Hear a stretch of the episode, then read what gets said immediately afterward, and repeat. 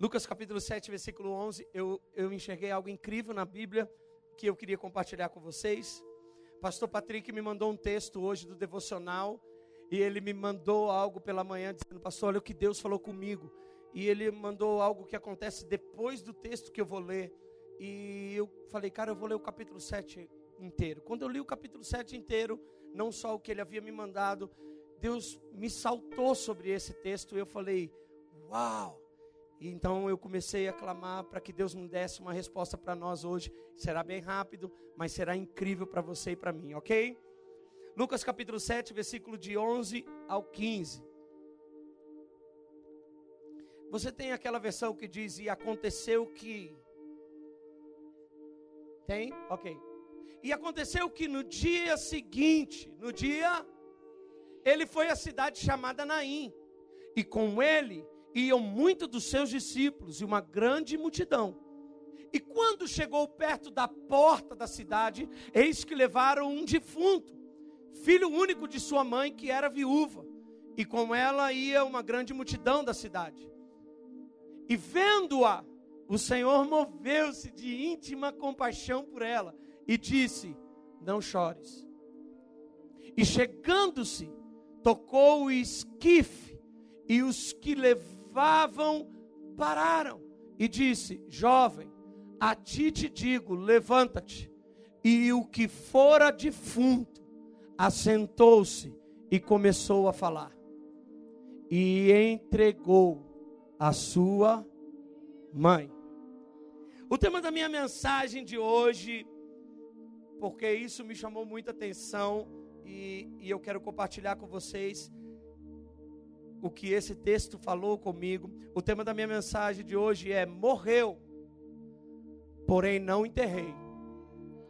Diga comigo, morreu, porém não enterrei. Diga para quem está do teu lado, tem coisa na minha vida que morreu, porém ainda não enterrei. Diga para quem está do teu lado: morreu, mas ainda não enterrou. E enquanto não enterrar, há esperança para Jesus fazer algo na sua vida hoje. Amém. Esse texto me chama a atenção e eu quero ser bem, bem breve com vocês. E a primeira coisa que o texto vai dizer é que quando essa criança morre, a mãe está desesperada, ela está preparando a ida para o enterro do seu filho, e, esse dia do enterro se torna um, um dia de luto, um dia de dor, esse é um dia de desespero, mas a Bíblia vai dizer que no dia seguinte, Jesus, somente no dia seguinte, o filho dessa mulher morreu hoje, mas somente no dia seguinte é que Jesus apareceria na história dessa mulher. Então a primeira coisa que eu quero que você aprenda com esse texto é: número um, não desfaleça pelo dia de hoje. Diga para quem está do teu lado, você está sofrendo pelo dia de hoje. Diga, a notícia de hoje é de hoje. Ela não pode matar o teu amanhã. Diga, a notícia de hoje não determina o teu futuro todo. É apenas a notícia que você precisa receber hoje. A notícia do teu gerente de hoje não é a notícia da tua história. É apenas a notícia de hoje. A notícia do teu cônjuge é de hoje, mas não é da história toda. Preserve o dia de hoje, entenda. A maioria das pessoas se entregam ao desespero, olhando apenas para o dia de hoje. A notícia ruim chegou hoje, talvez você tenha visto aqui, vindo aqui pela primeira vez. O término foi hoje. A rejeição aconteceu hoje na sua vida. O abandono ocorreu hoje. Hoje talvez seria um dia que deveria ser apagado da sua vida. Mas não desista. As notícias de hoje não podem matar a esperança que nascerá amanhã. Você pode pegar na mão de quem está do teu lado e diga assim: aguenta firme. Essa notícia de hoje não é fácil mas o que está para acontecer no dia seguinte. Diga amanhã é dia seguinte. Diga meia-noite é dia seguinte. Ainda estará escuro, mas já irá amanhecer algo na tua vida. Diga não desfaleça por essa notícia de hoje.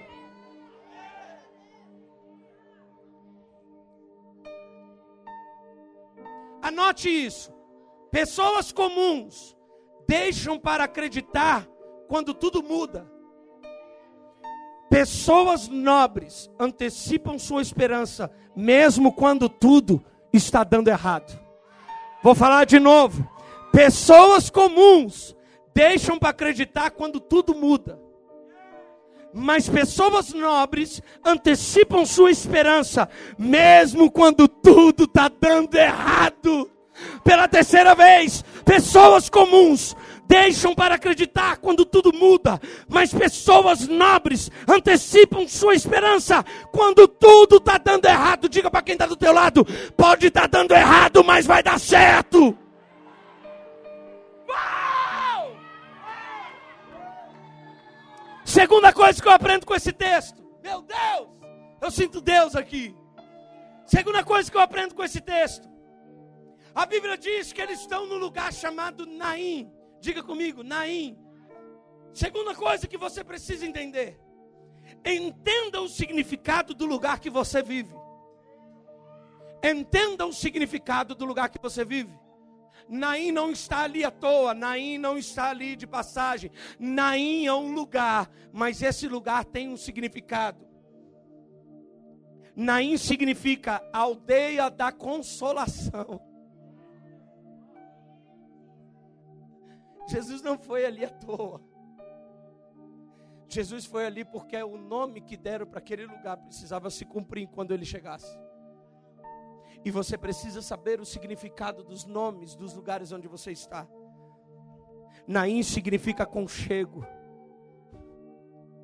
Naim significa também tranquilidade. E Naim significa para quem está do teu lado, respire fundo. Calma.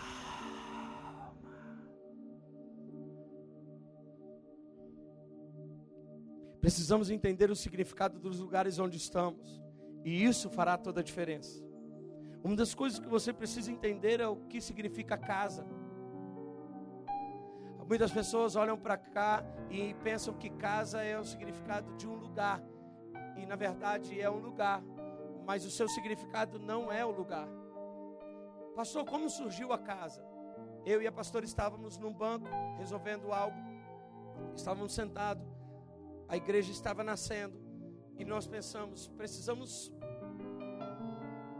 entender quais serão as características desse lugar que está nascendo, para que a gente entenda o que esse, esse lugar irá fazer. Então a pastora começou a dizer: Amor, a primeira coisa que eu acho que esse lugar precisa ter e que eu preciso entender que ele é importante é que esse lugar precisa ser diferente de todos os outros. Ele precisa ter comunhão. Porque eu não aguento mais ver um monte de gente que entra na igreja e sai, entra na igreja e sai, e ninguém é capaz de falar com ela. Sabe por que você fica bravo com o teu irmão aqui dentro? Sabe por que você já mudou de turminha várias vezes? Porque é um lugar de comunhão. Comunhão gera isso. Você quer viver em paz, não se relacione com ninguém. Mas se você quer se relacionar com pessoas de verdade, haverão atritos, vai haver atritos. E a primeira coisa que você precisa entender é que esse lugar significa comunhão.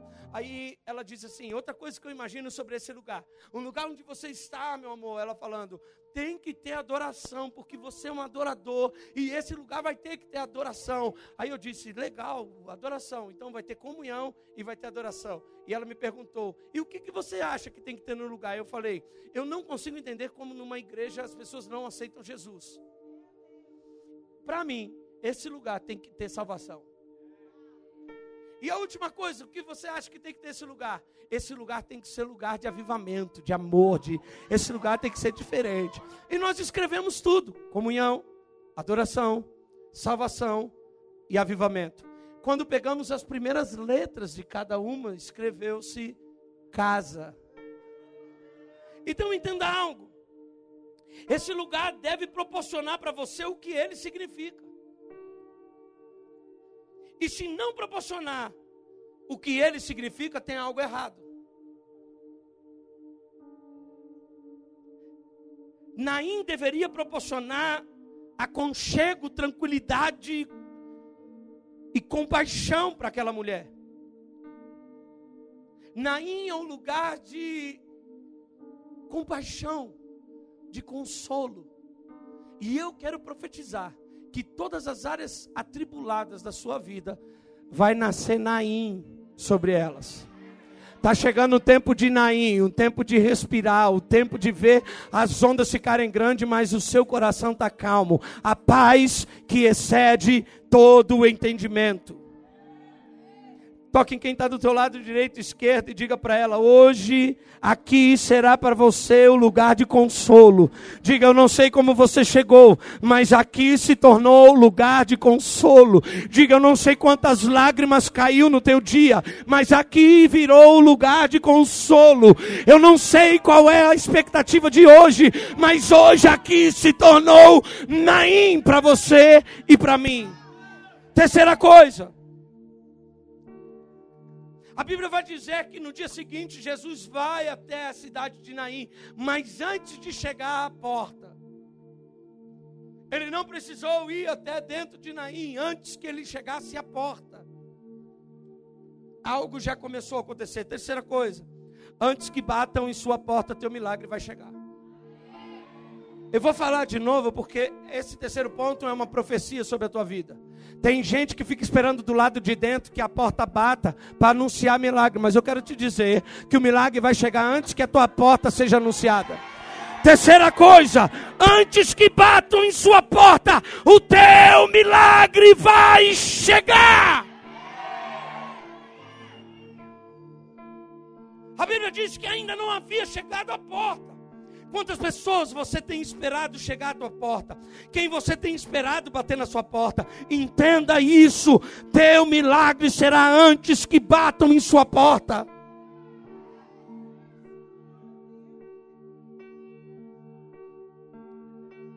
Sua expectativa está no tipo de porta que se abrirá ou fechará. Mas eu profetizo que ainda antes o seu milagre chegará. Diga para quem está do teu lado, você está esperando alguém chegar na porta. Mas eu estou dizendo para você que não vai precisar nem de porta. Não, diga para quem está do teu lado, precisa ser às vezes que uma porta se abra e outra se feche, mas na tua vida o milagre vai chegar antes que porta apareça. Pastor, por que porta eu vou entrar? Existem pessoas que precisam entrar por uma porta, mas existe aquelas que Jesus antecipa a porta sobre a vida delas. E Jesus está querendo antecipar a entrada sobre nossas vidas. Essa mulher já havia vivido essa morte dentro de casa. A Bíblia diz que ela tem um filho e o seu único filho. Não converse aqui, por favor. O seu único filho, único, morreu. E a Bíblia vai dizer: e era ela viúva. Ela não está fazendo esse caminho pela primeira vez, de ter que enterrar alguém. Ela já tinha enterrado o seu marido. Ela não passou por essa porta pela primeira vez, ela já estava passando pela segunda. Era a segunda vez que ela iria repetir o trajeto do enterro. Ela era viúva. E não só estava perdendo seu único filho, como também já tinha perdido o seu único marido.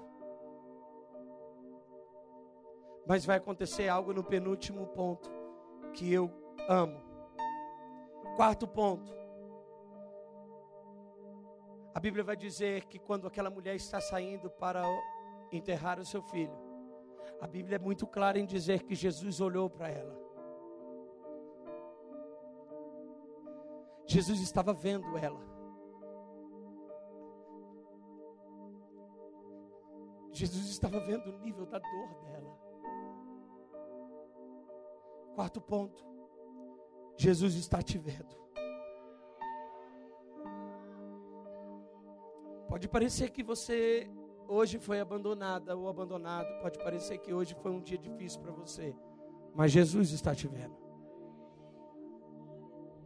A compaixão de Jesus é movida por aquilo que ele está vendo.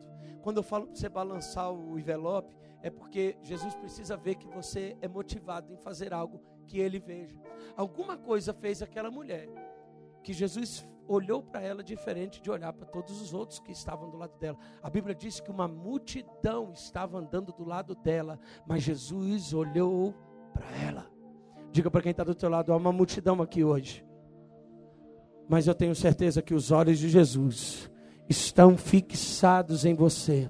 Porque você fez algo hoje que chamou a atenção dele e ele está vendo você. Você pode ter sido esquecido, você pode ter sido é, abandonado, você pode não estar sendo observado por muitos, mas eu te garanto, Jesus está te vendo. É ruim se sentir só. Antes que eu vá para o quinto ponto, eu sinto de dizer isso. É ruim se sentir só. Dá para acreditar que às vezes, mesmo eu sendo pastor de uma igreja tão incrível, eu me sinta só. E é ruim se sentir só. Porque ser rodeado por muita gente não quer dizer que você é rodeado pelas muita gente certas. O fato de ter milhares ou centenas ou dezenas ou algumas apenas unidades que estão do teu lado o tempo todo não quer dizer que você está sendo visto e que você não possa se sentir só.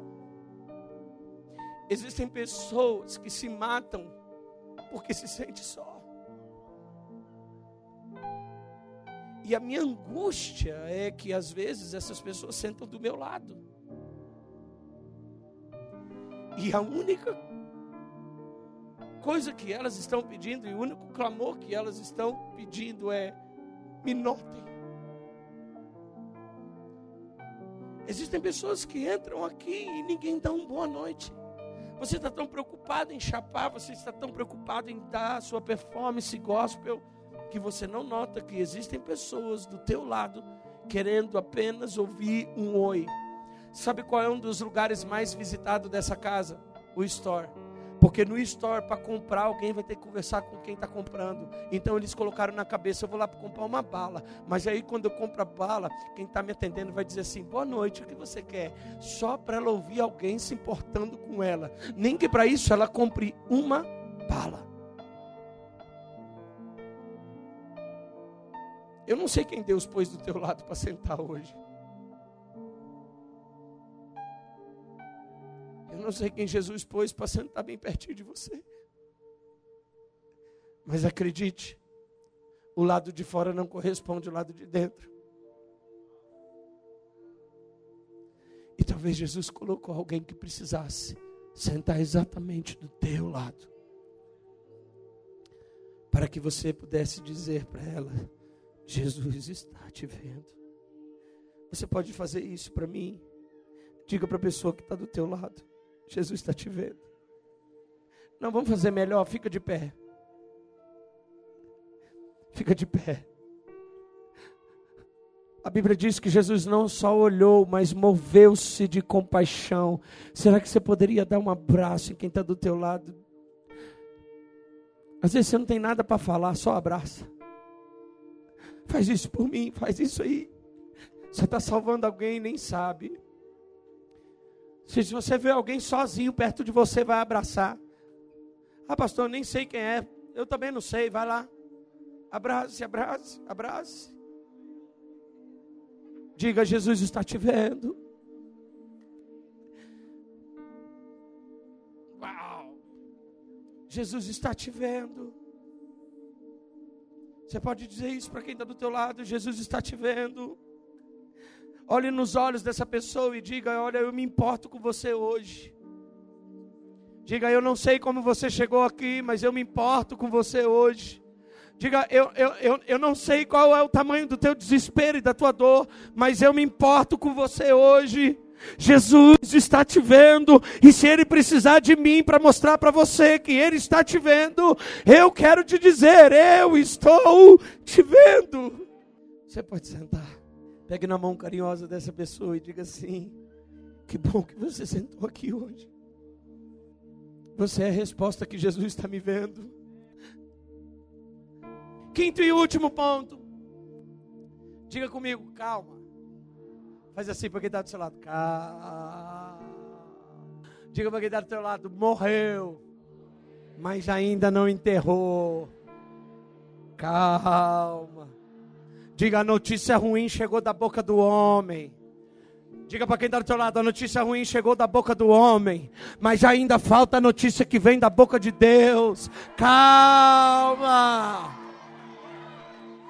A notícia do homem acabou, mas não é a mesma de Deus. E se Deus disse que não acabou, pode até a inteira dizer que acabou, que não vai acabar. Uau! Quando você mostra os seus problemas para as pessoas, a multidão, elas se compadecem por você. O morto que está dentro de você escondido, tira para fora e deixe Jesus encontrar um morto que ele vai resolver o problema. Aquela mulher poderia ter feito com que a durabilidade do velório durasse mais tempo, mas ela teve que tirar de dentro de casa para percorrer o caminho de Naim e quase chegando à porta, um Jesus se compadecendo dela. Quando você tira um morto para fora de sua casa, Jesus vai em sua direção. Jesus vai em sua direção e a sua casa receberá duas vidas. Você saiu hoje com a notícia da morte, e algo teve que sair da tua vida, mas é bem provável que, dependendo do que Jesus fizer na tua vida hoje, você volta com aquilo que morreu, ressuscitado para dentro da sua casa. A palavra de Deus diz que no lugar da tua vergonha, aquela mulher já tinha passado por aquela vergonha de ter que enterrar alguém. A Bíblia diz que no lugar da tua vergonha, Isaías capítulo 61, eu vos darei dupla honra.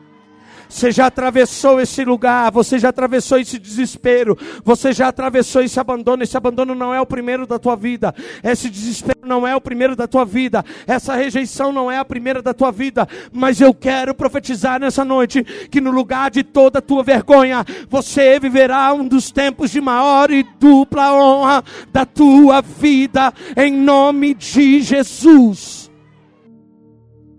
Jesus disse para ela algo que me, choca, e eu quero terminar com isso. Ele diz assim: Não chora. Ela está dizendo: Como? Não chora. Olhe para a minha história. O que eu estou fazendo agora é enterrar algo da minha vida. E Jesus olha para ela e fala: Pois é, não chora. Ela poderia ter dito assim: Você já chorou vivendo isso. Porque se você voltar você vai entender que quando Jesus foi visitar Lázaro que estava morto, a Bíblia diz que quando Jesus viu que Lázaro tinha sido enterrado, ele, ele. Aí a minha pergunta é: por que ele não chorou agora? Porque está morto,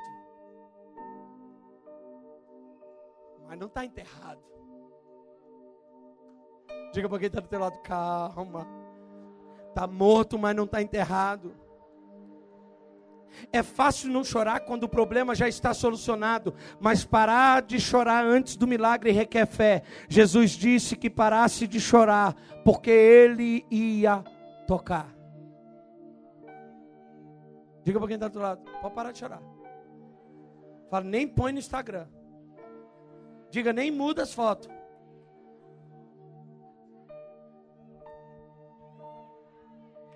Diga, Ele vai tocar nessa situação.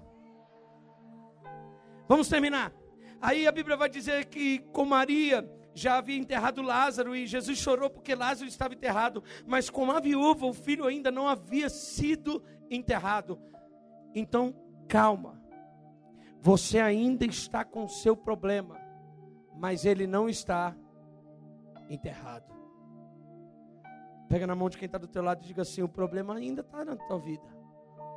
É uma morte, algo que você perdeu, mas ainda não enterrou. Enquanto não enterrar, há esperança de Deus para a sua vida. Diga para quem está do teu lado bem alto, diga, você está cansado, mas você não está abatido, desfalecido, mas não está morto. Diga para quem está do teu lado, ainda há força dentro de você que você nem conhece. Ainda há esperança dentro de você que ainda você não conhece. Ainda há vigor dentro de você que você ainda não conhece.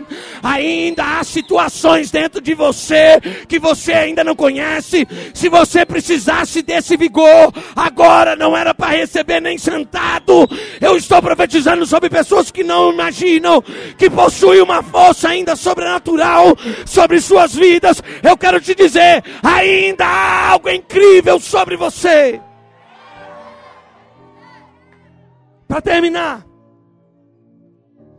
Jesus se aproxima e ele não tem medo de enfrentar a morte, porque esse seria o seu último inimigo. E ele antecipa o seu último inimigo agora na vida desse menino. Só que quando ele chega lá, o menino está dentro do caixão, porque é isso que significa o esquife. Quando Jesus toca o esquife, significa aquela caixa que leva o morto, que agora é um caixão.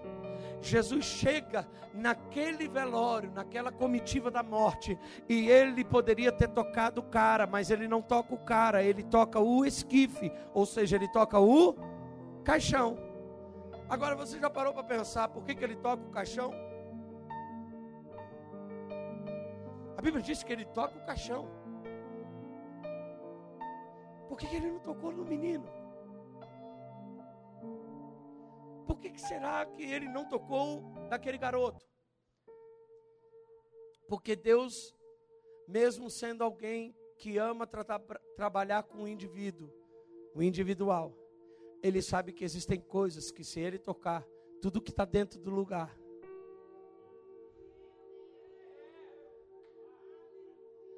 De repente tinha uma formiga morta lá dentro também. De repente uma abelhinha morta lá dentro também. Ele sabe que se tocar o garoto, só o garoto levanta. Se ele tocar esquife, tudo que está morto dentro da esquife levanta. Por isso Deus não quer tocar você hoje, Ele quer tocar a tua casa inteira. Eu vou falar de novo. Você que está visitando, fica sentado, mas você que é da casa, por favor. Deus não vai tocar em você hoje, hoje Ele quer tocar na porta da tua casa.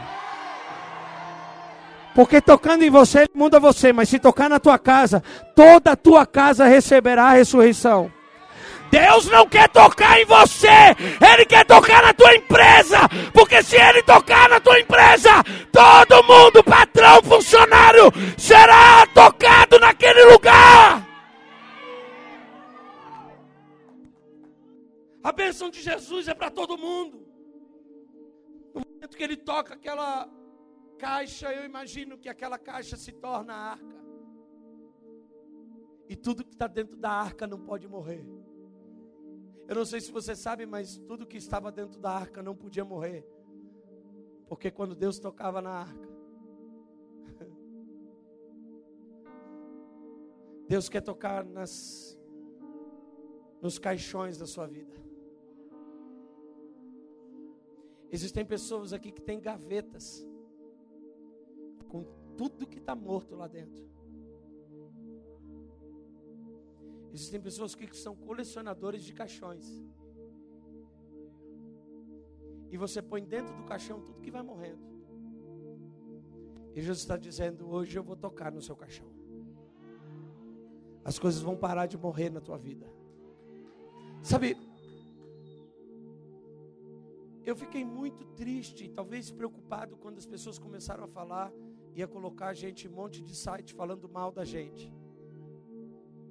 Eu fiquei muito triste, porque eu, eu percebi que as pessoas estão falando a respeito de algo que não conhecem. E eu quero terminar com isso. E eu estava muito triste com tudo aquilo que estava acontecendo. E eu quero que você saia daqui com essa bênção. Amém? E nós vamos terminar. Uau! De repente, quando eu olho para tudo aquilo que estava acontecendo e as pessoas falando mal da gente, eu falo, Deus, olha que loucura, eles estão falando cada absurdo, é cada, é cada juiz mandando a gente para o inferno. Nós já viramos a igreja do inferno, da noite para o dia. Só que isso não é incrível. O incrível é que aqueles que eles transformaram no inferno, está indo essa semana para São Paulo para representar o ministério que mais cresce no Brasil. Deus está nos levando na Expo Cristã como o maior ministério que representa aquilo que Deus está fazendo no nosso país. Deus está levando o Casal Worship para tocar o período que ninguém nunca tocou na Expo. Por conta de, daquilo que Deus está fazendo. E de repente eu estava reclamando sobre as coisas que não aconteciam. E Deus falou: Por que, que você está olhando para quem fala mal se eu estou te pondo para falar para a nação inteira? Eu não sei se você sabe, mas quando a gente ainda não tinha um lugar para congregar, congregávamos em eventos. Quando estava passando em frente a esse lugar, pode entrar o pessoal da ceia. Quando estávamos passando em frente a esse lugar, Deus mandou eu parar o carro aqui e disse: Aqui vai ser a casa. E eu disse: Uau, é muito caro aqui. Mas hoje eu entendo o que Deus fez. Deus fez isso aqui, ó. Você vai ser Davi, ok? Você vai ser eu, orando está orando pedindo um lugar. Oh, Eu sou mais pente, pentecostal. Manto, entende? Não, mas tudo bem, eu estou orando. E Deus veio até a caixa. Diga para quem está do lado, você está dentro da caixa. Aí ele veio na caixa, fez assim enquanto eu orava, ó.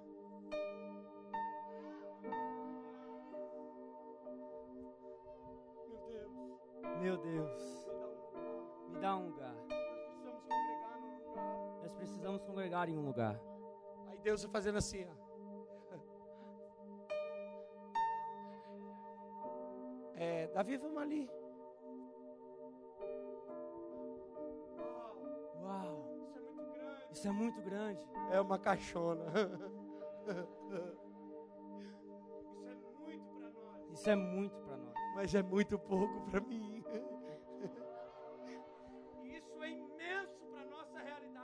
é imenso para a nossa realidade. Mas é pequeno para o tamanho do milagre que eu quero fazer. Vai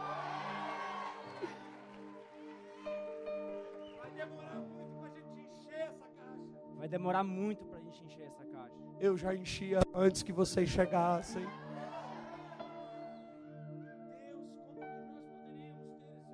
Deus, como que a gente vai poder ter esse lugar? É porque eu toquei esse lugar. E eu não sei se você percebe, obrigado. Mas o que, que acontece com todos vocês que chegam aqui?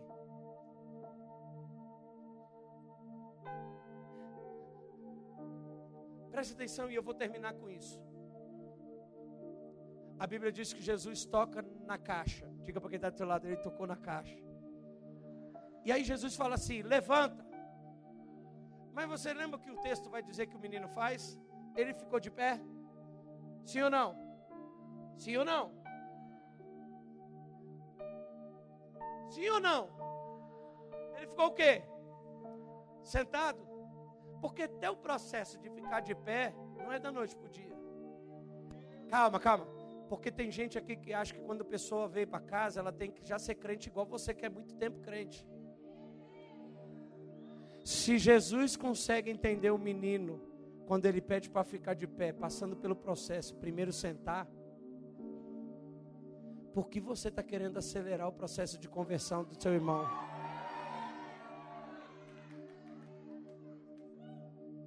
Que pressa é essa que você tem de acelerar aquilo que Jesus tem calma para ver sentado ainda? Tem gente que fala assim: você não levanta nunca para participar do ministério. E se ele já está sentado, é um milagre.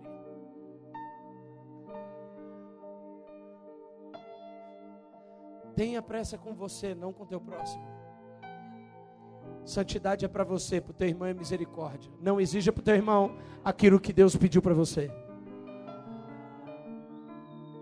Não tenha pressa.